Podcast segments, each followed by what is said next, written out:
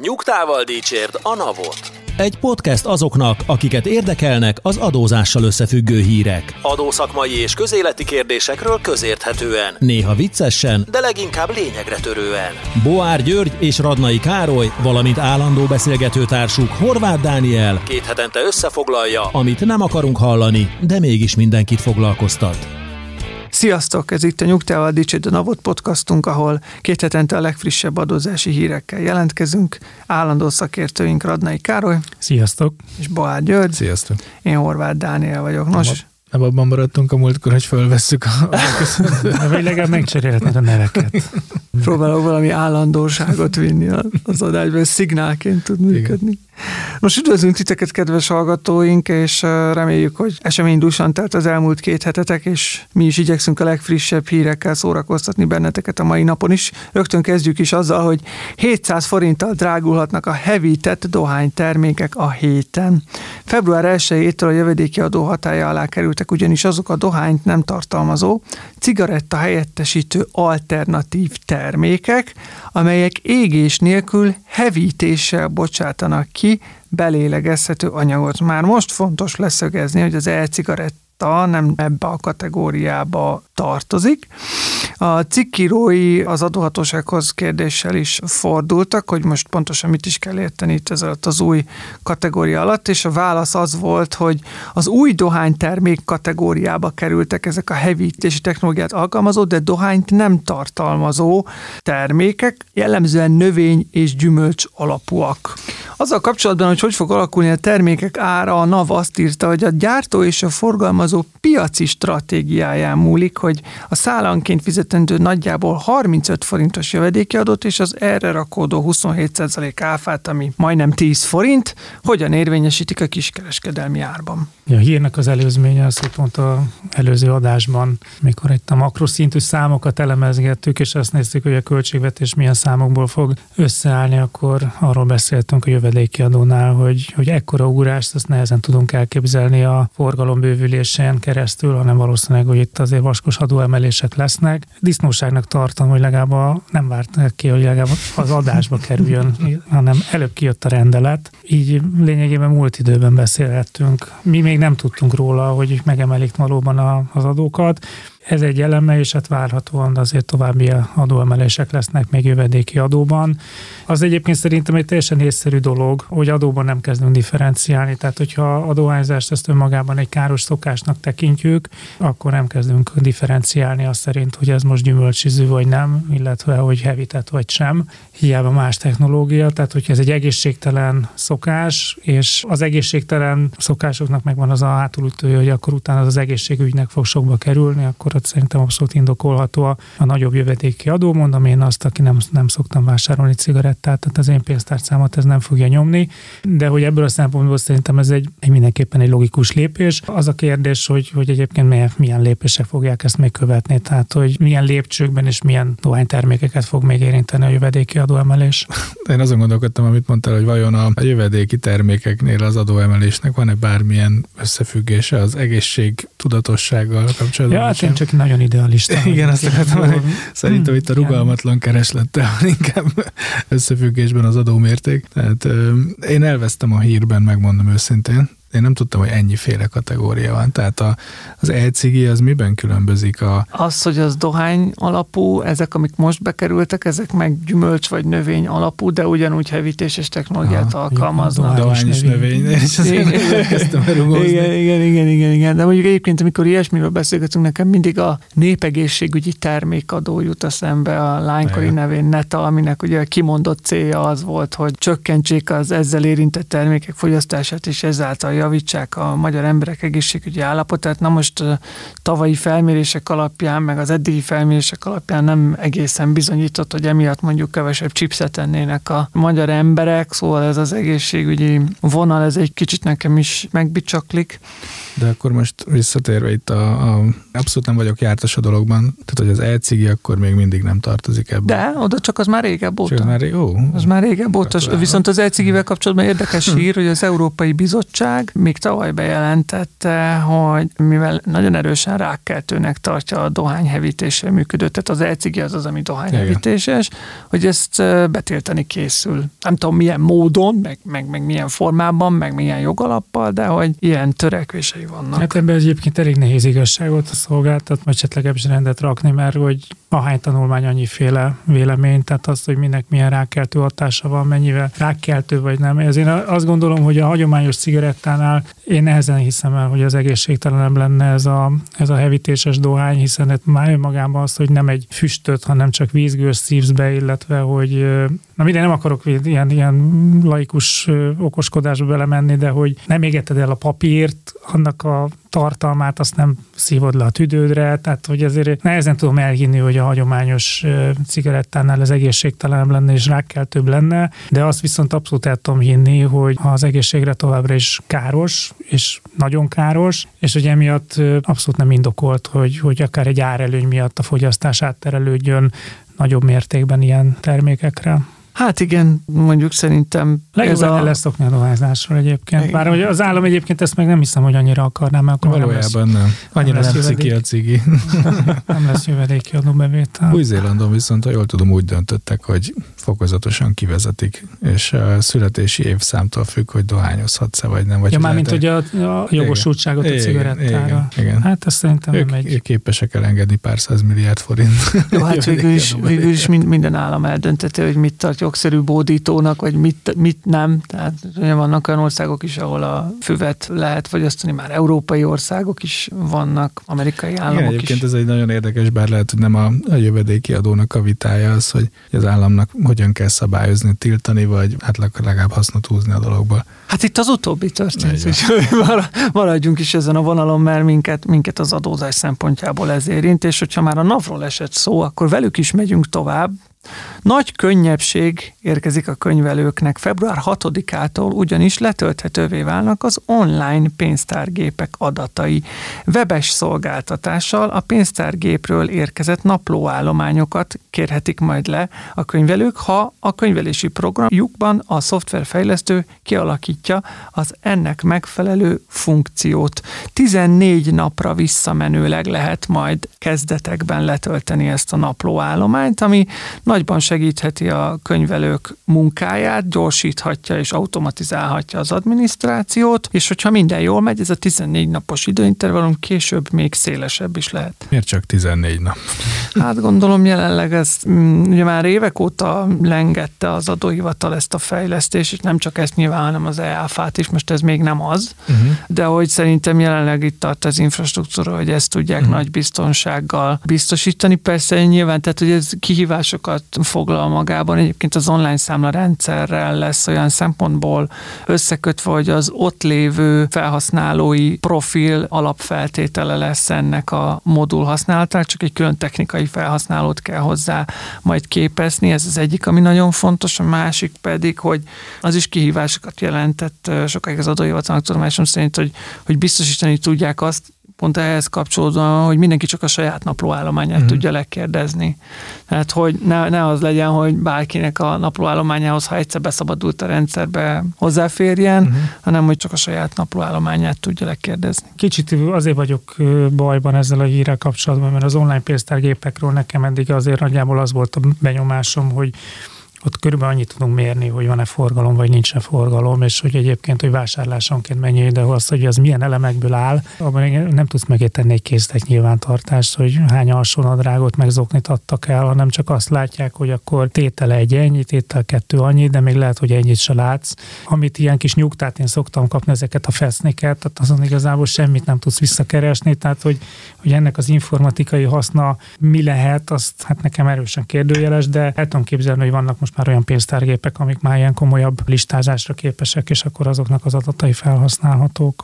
Hát olyanok is vannak, meg hát ugye egyébként a nyugta kötelező adattartalma az, lény, az lényegesen szűkebb körül, mint a számla kötelező adattartalma értelemszerűen, hogy az adóhatóság mire használja ezeket az állományokat, azt szerintem nagyjából adódik abból a kis történetből, amit el tudok mesélni ezzel kapcsolatban, mert annak idején mi is szorgalmasan nézegettük ezeket az OPG állományokat, és bevétel eltitkolást azt például kiválóan föl lehet belőle tárni. Az abszolút, ezt én értem. Tehát, hogy ez, ezt a részét, hogy látod a trendeket, meg hogy milyen napi forgalmak vannak, vagy adott órában milyen forgalmak, meg hány tétel van, hány vásárlás van, tehát ezeket abszolút, de hogy azon belül, ami ott van egyébként a pénztárgép adatai, ami azonnal a könyvelés része lesz, hogy ezt miért kéne az adóhatóságtól visszakérned, mert az online számladat szolgáltatásnál az teljesen jó, hogy neked ne kelljen a, a szállítói számláidat be, beütögetnéd, de hogy én itt olyan adatot biztosítana, vagy hát vagy én értem félre, és akkor várjuk a kedves hallgatókat, hogy világosítsanak akkor engem fel,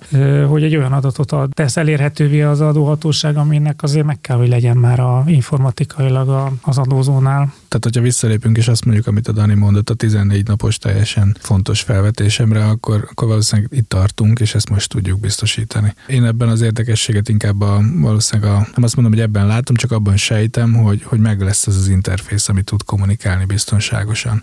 És most ez, ehhez az adatállományhoz rendeljük hozzá ezt a dolgot. Hát igen, az EAFA-nál nagyon fontos, hogy az a projekt is folyamatban van az adóhatóság előtt fejlesztés alatt, és ott is egy, például egy adattó nevű állományról lehetett olvasni az első projekt leírásban, aminek pont ez az OPG napló állomány képezte az egyik részét, tehát egy sokkal szélesebb körben tervez az adóhatóság elérhetővé tenni adatokat, és ez igazából egy ilyen motivációs jellegű tényező is tud lenni arra, mert maga az EAFA bevallás, az ugye többször is beszéltünk róla, az nem lesz kötelező. Nem tudom, hogy valamikor az lesz, de amikor bevezetik, akkor nem lesz az, viszont azzal próbálják meg vonzóvá tenni, hogy egyre több ilyen, ilyen lekérdezési opciót kínálnak annak, aki az EAFA bevallással élni fog, és én nekem onnan rémlik ez az OPG állománynak a rendelkezésre bocsátása. Kicsit meg is lepődtem egyébként, hogy ezt most ilyen szempontból előre hozták, és a EAFA bevallásról megint hetek, hónapok óta nem nagyon hallani, hogy, hogy hogyan, hogyan halad tovább ez a projekt. Hát azt el tudom képzelni, hogy mondjuk van egy cég, akinek van sok kis kereskedelmi boltja, és akkor hát ilyen ellenőrzési funkció, hogy bejött minden adat a boltokból, és akkor megnézzük, hogy egyébként az adóhatósághoz mi van le,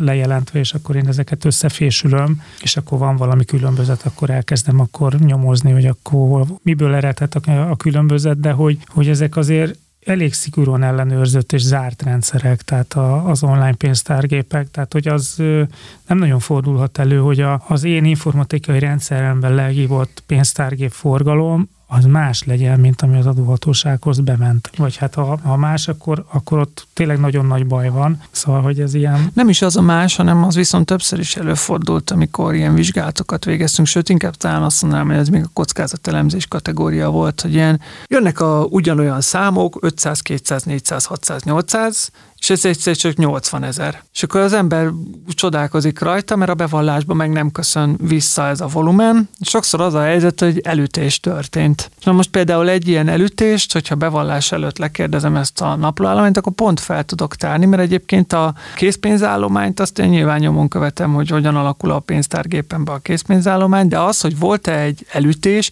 azt csak akkor tudnám nyomon követni, ha az összes szalagot végig nézném, mielőtt beadom a bevallást. Na most hát azért azt szerintem a könyvelők nem akarok a, az idejükkel rendelkezni, de így 19-én nem hiszem, hogy elkezdik fölgöngyölni az összes pénztárgépszalagot, és az összes összeget végignézni, hogy van-e valahol egy nullával elütés. De, de miért gondoljuk azt, hogy ez elektronikusan nem érhető el? Ez, ez a napló állomány, ez most is elérhető elektronikus, ezt nem kell az adóhatóságtól lehívnom. Tényleg azt látom csak, hogy, hogy, hogy olyan, olyan csekket tudok csinálni, hogy össze tudom hasonlítani, hogy mi van az adóhatóságban, mi van az én pénztárgépemben, de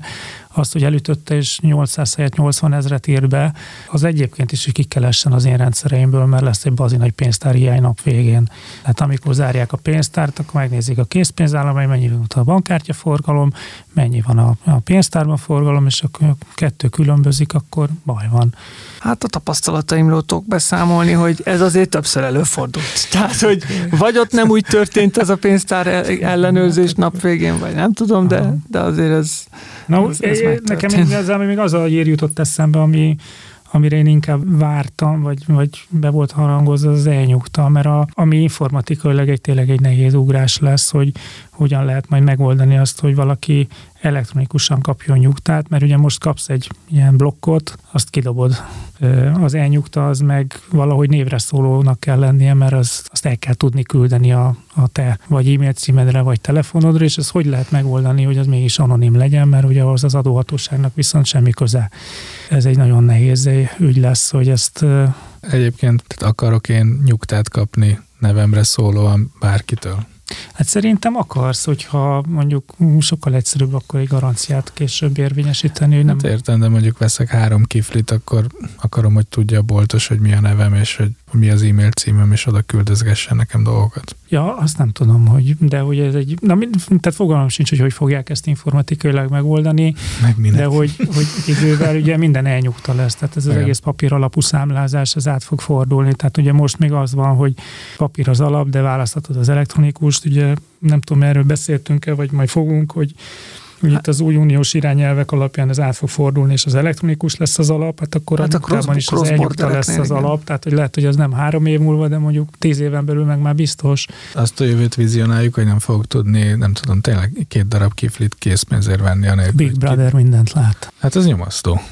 Hát ez az adatállomány, amit petabájtokban mérnek, ez folyamatosan csak növekedni fog, és ezzel is csak folyamatosan Úristen, növekedni fog. Valami iszonyú profilozós, mesterséges intelligenciás szoftvert kell erre rá, ráereszteni. Sós kifli kell, Gyuri. És minden ne sima kiflit, egy sós kiflit. Ezt, Igen, fogja, ezt, fogja, ezt fogja dobni a Google. Vagy hogy így jön a hirdetés, ez a báj, ennyi kiflit. Na jó.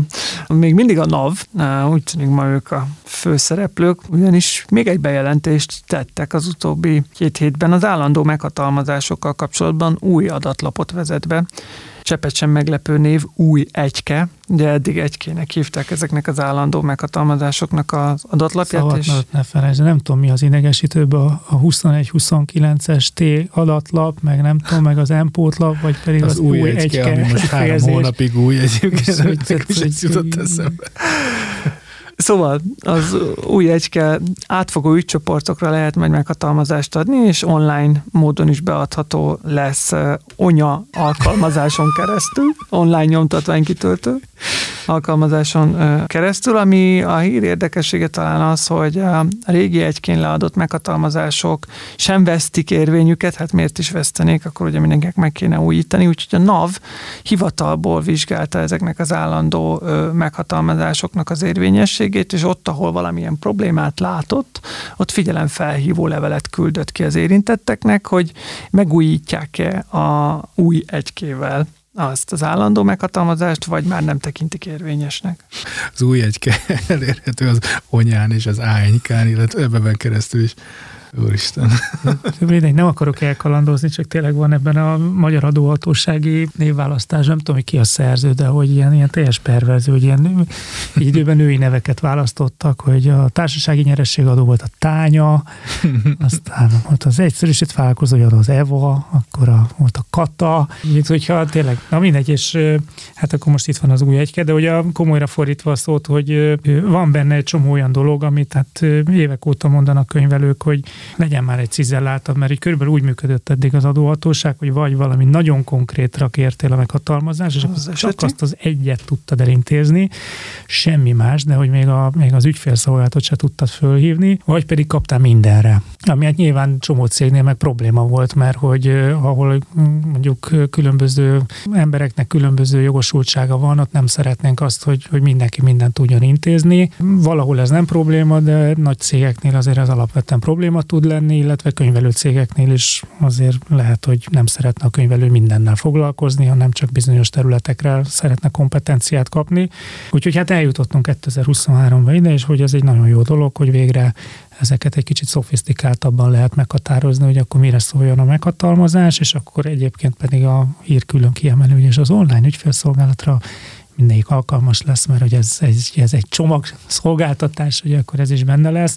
Én bevallom az őszintét, sosem értettem, hogy miért ilyen bonyolult a meghatalmazási rendszer az adóhatóságban. Tehát, hogyha ha belegondolsz, hogy egy bármilyen közüzemi szolgáltatónál el szeretnél intézni valamit, vagy egy banknál el szeretnél intézni valamit, vagy nem tudom, tehát, hogy egy ilyen nagyon bonyolult meghatalmazási rendszeren kell keresztül menni. Egy nyilván adóügyek, tehát, hogy nem lehet vele tréfálni, nem szabad, hogy bármi csak úgy átcsúszson, de hogy, hogy nagyon ez az egész digitalizáció, ez úgy lett kitalálva, hogy próbáljunk meg mindent úgy csinálni, hogy papír alapon csináltuk, ugyanazokkal a formanyomtatványokkal, ugyanazokkal az eljárásokkal, ugyanúgy legyen ilyen aláírva, meg, meg tehát, hogy, és hogy azért az, hogy a digitalizáció nem erről szól, és azt látom, hogy szép lassan a, a dolog formálódik, és még szerintem még mindig nem vagyunk ott, ahol kellene, de hogy, hogy azért egy lépést tettünk abba az irányba, hogy, hogy tényleg a digitális meghatalmazás az annak nem olyan formanyomtatványszerűen kell működni, működnie, hogy ezt a kinyomtatom is jól nézzen ki, hm. mert ez körülbelül ez az érzésem, hogy ezt valaki kinyomtatja és lefűzi és akkor az pont A4-es legyen, és jó, jó legyen a méretarány, hanem az adattartalomnak kell benne lennie, és hogy felhasználóbarátnak kell venni. Egyébként csak szintén egy anekdota arról, hogy mikor, meg hogyan tudnak ezek az egykék problémát okozni, és pont oda csatol vissza, amit mondták ez, hogy a, a mindenre is szóló meghatalmazás az általában akkor jelentett problémát, hogyha mondjuk az adóhatóság egy ellenőrzést folytatott le, és el kellett dönteni, hogy kivel kommunikál. És akkor mondjuk bent volt 6-8 ilyen meghatalmazás, ami mindenre is szólt, mert hogy hát adózónak legkisebb gondja is nagyobb volt annál, hogy folyamatában visszavonogassa azokat, amik már nem érvényesek, érvényesek, ugyanakkor az újakat meg, megadta mondjuk az új kollégáknak, és akkor mindig ment a tilitoli az ellenőrzésnél, hogy akkor megbízó levelet most kinek kézbesítsük, akkor megpróbáltuk felhívni az adózót, hogy akkor ki legyen az, akkor választani. Végső soron többes meghatalmazás esetén, ha nem jelöl ki az adózó elsődleges meghatalmazottat, akkor az adóhatóságnak joga van választani, de hát nyilván neki is az az érdeke, hogy olyannal kommunikáljon, aki érdemben tud reagálni, úgyhogy én inkább azt remélem ettől az egész új egykétől, hogy ezek a figyelemfelhívó levelek, hogyha kimentek tényleg az adózói állománynak, akkor felülvizsgálják az eddig kiadott egykéket, és akkor ezek a mindenre is szóló meghatalmazások egy részben kikerülnek a rendszerből, és kevesebb problémát fog okozni a kommunikációban, ez mindkét félnek az érdeke. Azt mondjuk egyébként azt is tudná az adóhatóság, nem akarok ötleteket adni, hogy látja, hogy ki, melyik, kinek az ügyfélkapuján keresztül mennek be a bevallások, és akkor ki az, akivel érdemes kommunikálni, és ki az, aki meg csak ott parkol, de nem megy rajta keresztül semmi. Tehát, hogy akkor ezeket lehet, hogy csinálhatná azt, hogy ezek két év után hatáját vesztik, hogyha ott nem történik semmi. De nem akarok ilyen rossz ötleteket adni az adóhatóságnak. Az jutott eszembe egyébként, és ez megint csak a meghatalmazás, hogy most ugye ahhoz, hogy beadja egy elektronikusan egy bevallást, ugye akkor tényleg át kell menni ezen ügyfélkapu meghatalmazása minden, hogy, hogy azért régen meg mi volt? Hát betetted a borítékba, azt feladtad a postán, aláírta az ügyvezető, akit aztán az adóhatóság soha nem tudta ellenőrizni, hogy valóban az, az ügyvezető írta alá, csak elhittük. És hát persze az magánokirat hamisítás lenne, nem az ügyvezető írta volna alá, vagy az arra jogosult képviselő.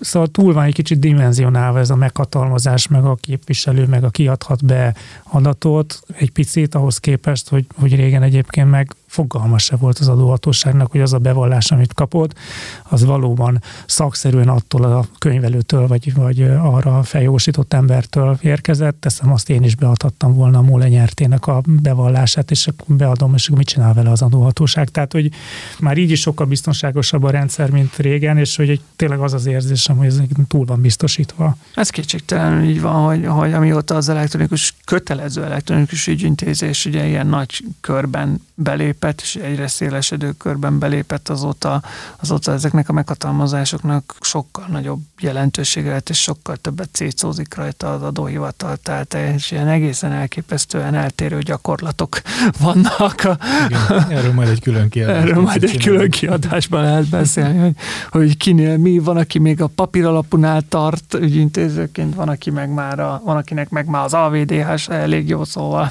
tényleg minden, minden mindenféle van, de ha már adóhatóságoknál tartottunk, ugye eddig az állami adóhatósággal foglalkoztunk, most áttérünk egy helyi adóhatóságra. Ugye megígértük, hogy vissza fogunk térni arra a hírre, kedves hallgatók talán emlékeztek rá, amikor a 18. kerületi önkormányzat úgynevezett légi utas adó ügyében alkotott új önkormányzati rendeletet, légiutas adót vetett ki. Hát ez rendkívül nagy felháborodást váltott ki, ugyanis ugye a földi kiszolgálást végző adóalanyoktól várta volna az adó beszedését, de még azt is tőlük várta volna, hogy elkülönítsék, hogy a, a repülő utas az éppen 18. kerületi lakos, vagy nem 18. kerületi lakos, kormányhivatal ezt nem tartotta jogszerűnek, és törvényességi felhívást bocsájtott ki, itt frissül a hír, ez az, amiről már eddig is beszámoltunk.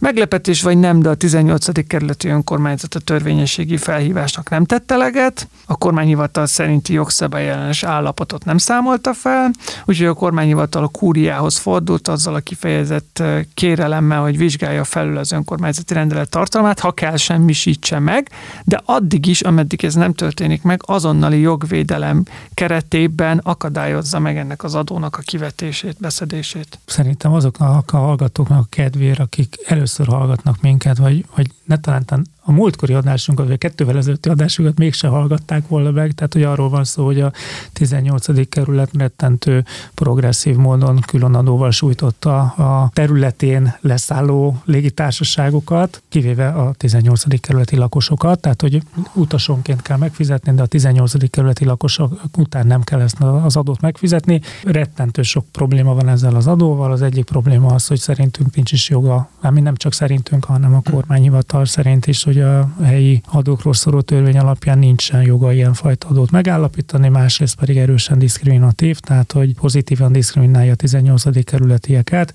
egy 18. kerületi hatályú erre mondtam múltkor azt, hogy olyan, mint a Magyarországon álló, kialakítunk egy olyan törvényt, ami a magyar állampolgárokra nem vonatkozik, de a Magyarországon élő külföldiekre meg igen.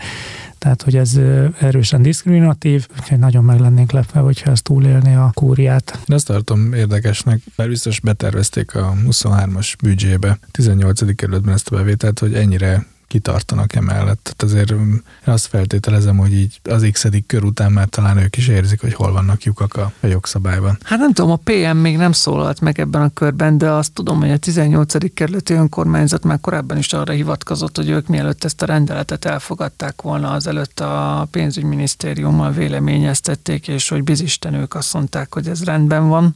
Én még a PM-től ilyen kommunikációt nem láttam, de hát hát de most meg... 18. kerületnek most mi fájhat ezzel? Hát végigcsináljuk ezt a legfeljebb elbukik. Annál már rosszabbul nem járhatnak. Egyébként meg nem meg politizálás, tehát hogy mi megvédjük a 18. kerületiek érdekét. Hangosak a repülők, tessék, majd adót, adót szedünk tőlük, és aztán majd mutogatunk a kormányra, hogy na, miattuk nem szedhető be az adót.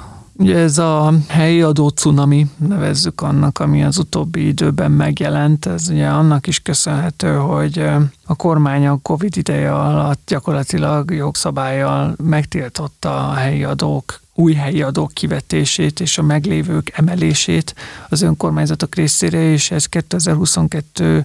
december 31-ével ez a tilalom lejárt, úgyhogy ezért hallunk mostanában magas lesadóról, meg légiutasadóról, meg, meg, meg ki tudja milyen, mostan legújabb a kedvencem a strandadó, az Budakalászon tervezik bevezetni a Lupatónál a strandolók részére, de hát ott is hasonló problémák merülnek fel, úgyhogy de hogy hát ahhoz mindenképpen gratulálni tudok a helyi önkormányzatoknak, hogy nagyon kreatívak abba az adókivetésben, lehet érdemes lenne egy kicsit mélyebben elmerülni a, a háttérjoganyagba. Rossz indulatú vagy, tehát a, muszáj kreatívaknak lenniük, tehát ugye nem azért kezdenek el helyi adókat kivetni, mert eddig tiltva volt, és most már nem tiltva, hanem hogy forrásra van szükségük, és nem emelhették az adókat, illetve nem tudják emelni feltétlenül. Kétségtelenül így van, ha meg olyat vetnek. Ez, majd, ez olyan idealista volt, mint az én jövedéki adó. Jó, hát egy, egy Jó, én maradok a saját álláspontomnál. De menjünk tovább. Trükköztek az adókkal. Az első hír az Nagy-Britanniából érkezik, aztán majd utána dubajozunk egy kicsit, de ugyanaz a trükközés lesz a téma. Menesztette ugyanis a konzervatív párt elnökét a brit kormányfő adójogi kihágás miatt Rishi Sunak brit miniszterelnök a konzervatív párt elnöki tisztségéből Nadim Zahavit menesztette, ugyanis Zahavi nem számolt be a brit adóhivatallal lezajlott vitájáról, még akkor, amikor Boris Johnson pénzügyminiszterré kinevezte, majd aztán Liz Trussnak, a következő miniszterelnöknek sem tette erről említést, és Rishi Sunakot sem tájékoztatta erről. Szóval az adójogi kihágás mellett még egy csinos etikai vizsgálatot is kapott a párton belül, és ennek lett a vége, ez a tisztségétől való megfosztás. A megszellőztetett hírek szerint eh, Nadim Zahavi, aki egyébként a 2000-ben eh, létrehozott egyik legnagyobb brit közvélemény és piackutató cégcsoportnak a vezetője, Gibraltári alapban helyezte el az őt megillető részvénycsomagot, amely a szüleinek az érdekeltsége volt. A vita során állítólag elismerte, hogy gondatlanságot követett el, de azt tagadta, hogy adóelkerülési célból választotta volna ezt a konstrukciót. Végül azonban állítólag több mint 5 millió fontnak megfelelő összeget fizetett. Kár, hogy nem fogta a szüleire, mint Messi. igazából az apám intézet. Én csak egy pénzügyminiszter voltam. Én ezt nem, nem értettem. Igen. Külön pikantériája a hírnek, hogy Zahavi ezt a vitát úgy folytatta el az adóhatósága, hogy mindeközben pénzügyminiszterként ő felügyelte az adóhatóságot. Szerintem ez hát, azért... Hát, szerintem ez teljesen rendben van, hogy lássa, hogy rendben mennek a dolgok. Hát. Igen, igen, lehet, hogy ez egész egy ilyen házcsak Most volt, mondta, te, ha, ne, ha te helyébe lettél volna, nem így tettél volna. Hát ez, ez is lehet ez az 5 millió fontos egyesség vagy büntetés, ez úgy, úgy született, hogy az asztal mindkét oldalán ő ült.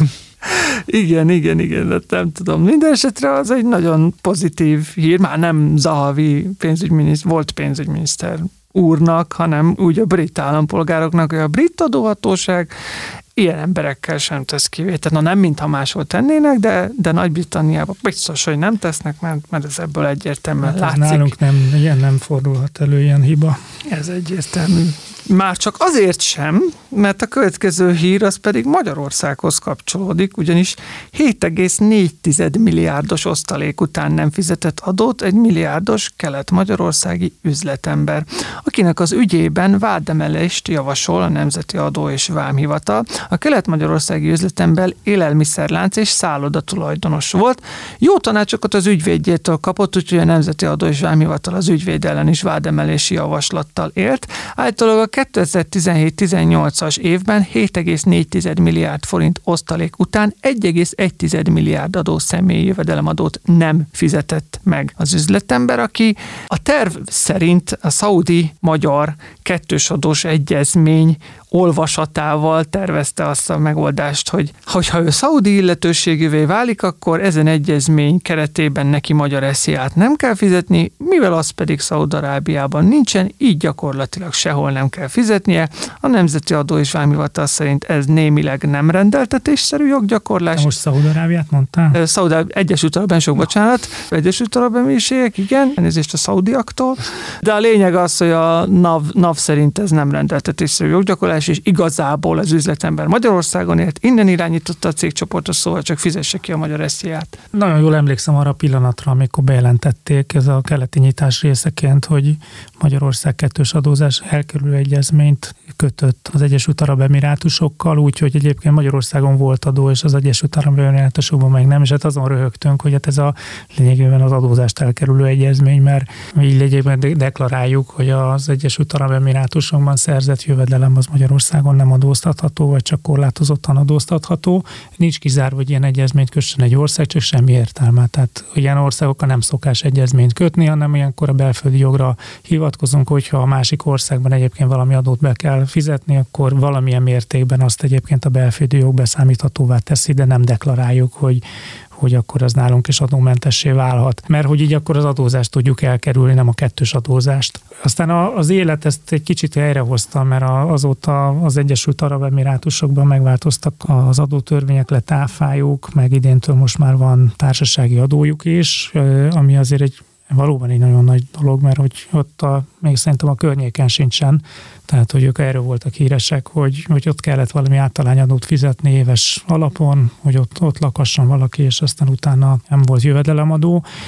Nem tudom, hogy fogy az olaj, vagy hogy mik a, mik a motivációk, de, de egyértelműen mennek át a fejlett társadalmaknak a, az adórendszerébe. De hogy még kicsit visszakanyarodva erre az Egyesült Arab Emirátusok féle dologra, hogy ebbe a hírben azt szerettem, hogy tényleg egyesek ilyen nagyon leegyszerűsítően értelmezték azt, hogy, hogy én szerzek onnan egy papírt, netán egy útlevelet, de van egy tartózkodási engedélyem, de hát annak semmi köze ahhoz, hogy egyébként hol adózok. Tehát attól, hogy én kaptam egy papírt, hogy én nekem van ott valamim, attól nem vagyok ott. És ez a hír azért abból a szempontból volt egy ilyen nagyon érdekes, ez egyáltalán nem egy eseti dolog volt, hogy nekünk adótanácsadóknak is kellett néha vitatkoznunk ügyfelekkel, akiknek szent meggyőződése volt, hogy neki nem kell Magyarországon adóznia, hiszen neki van egy letelepedési engedélye Dubajban. Igaz, hogy itthon teniszezik, meg van három háza Budán, de hogy neki Dubajban van a, a rezidenciája.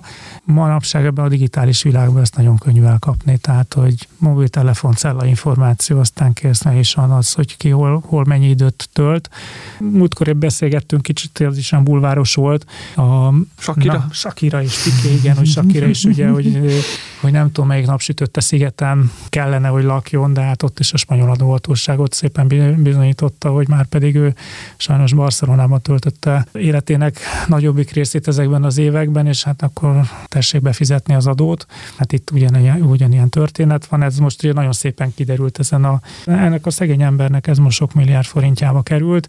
Még azt nem értem, hogy a szegény időzőjelben ügyvédje, hogy azt hogyan sikerült vád alá helyezni, tehát hogy mert egy, egy ügyvéd az most mondhat butaságokat, de van ügyvédi titoktartás, tehát egyrészt nem tartozik senkire, hogy az ügyvéddel valaki mit beszél meg. Tehát lehet, hogy ő elkezdett olyan konstrukciókat árulni, mm. és ügyfeleket arra rábírni, hogy, hogy ilyen konstrukcióba menjen bele, ami költségvetés megkárosít, és őnek ez igazából kifejezetten lehet, hogy az volt a célja, hogy ő ebből előnyt szerezzen, de hogy mondjuk ezt a részét elég gyengének tartom, tehát pont az ügyvéden szerintem nem nagyon fognak tudni fogni semmit. Általában volt olyan portál is annak idején, amikor kijött ez a kettős adós egyezmény, ahol kifejezetten Egyesült Arab Emírségekbeli illetőség megszerzésének a minimum feltételeit elemezték, és kvázi majd, hogy nem ilyen termékként árulták, hogy hogy lehet ilyen, ilyen illetőséget szerezni, hogy az 40 úgynevezett szabad zóna egyikében kell alapítani egy céget, ami után néhány nap alatt akár több embernek is érvényes tartózkodási engedély, de hát ez egy tartózkodási engedély, tehát ez nem jelenti azt, hogy valaki... Ez egy nehéz, mert ott kell lenni abban a kurva azt... melegben, nagyon sokat.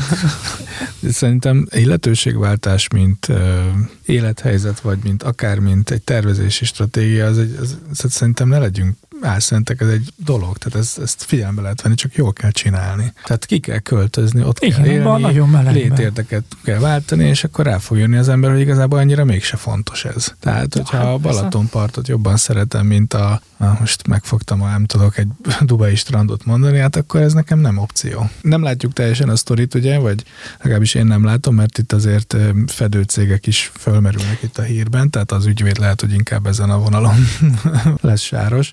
Na, hogyha most ő tényleg kiköltözött volna Dubájba, hát akkor... Persze, meg az élet nem fekete és fehér, tehát az, az nagyon sokszor előfordul, hogy valaki tényleg vegyes, vegyes életvitelt folytat abból a szempontból, hogy több országban is gyakorlatilag rendszeres időintervallumot tartózkodik, és ilyenkor a különböző országok adóhatóságai tényleg ilyen vérremenő vitákat tudnak folytatni arról, hogy, hogy akkor kit és mennyiben illet meg a, a jövedelemadó. Mondjuk itt egészen fekete és fehérnek tűnt ebből az egy szempontból a történet, hogy igazából nem volt, nem, nem élt életvitelszerűen az emírségekben ez, a, ez, ez az üzletember. A, igen, hát az, igen. Nem az, hogy nem ott volt, de, de Magyarországon hanem sem, itt, igen. A kárról még annyit, hogy a, arról is megjelentek hírek, hogy ingatlan foglalások és önkéntes befizetés útján egyébként már az egész kár megtérült. Hát attól még a bűncselekmény tekintetében tovább folyik az eljárás.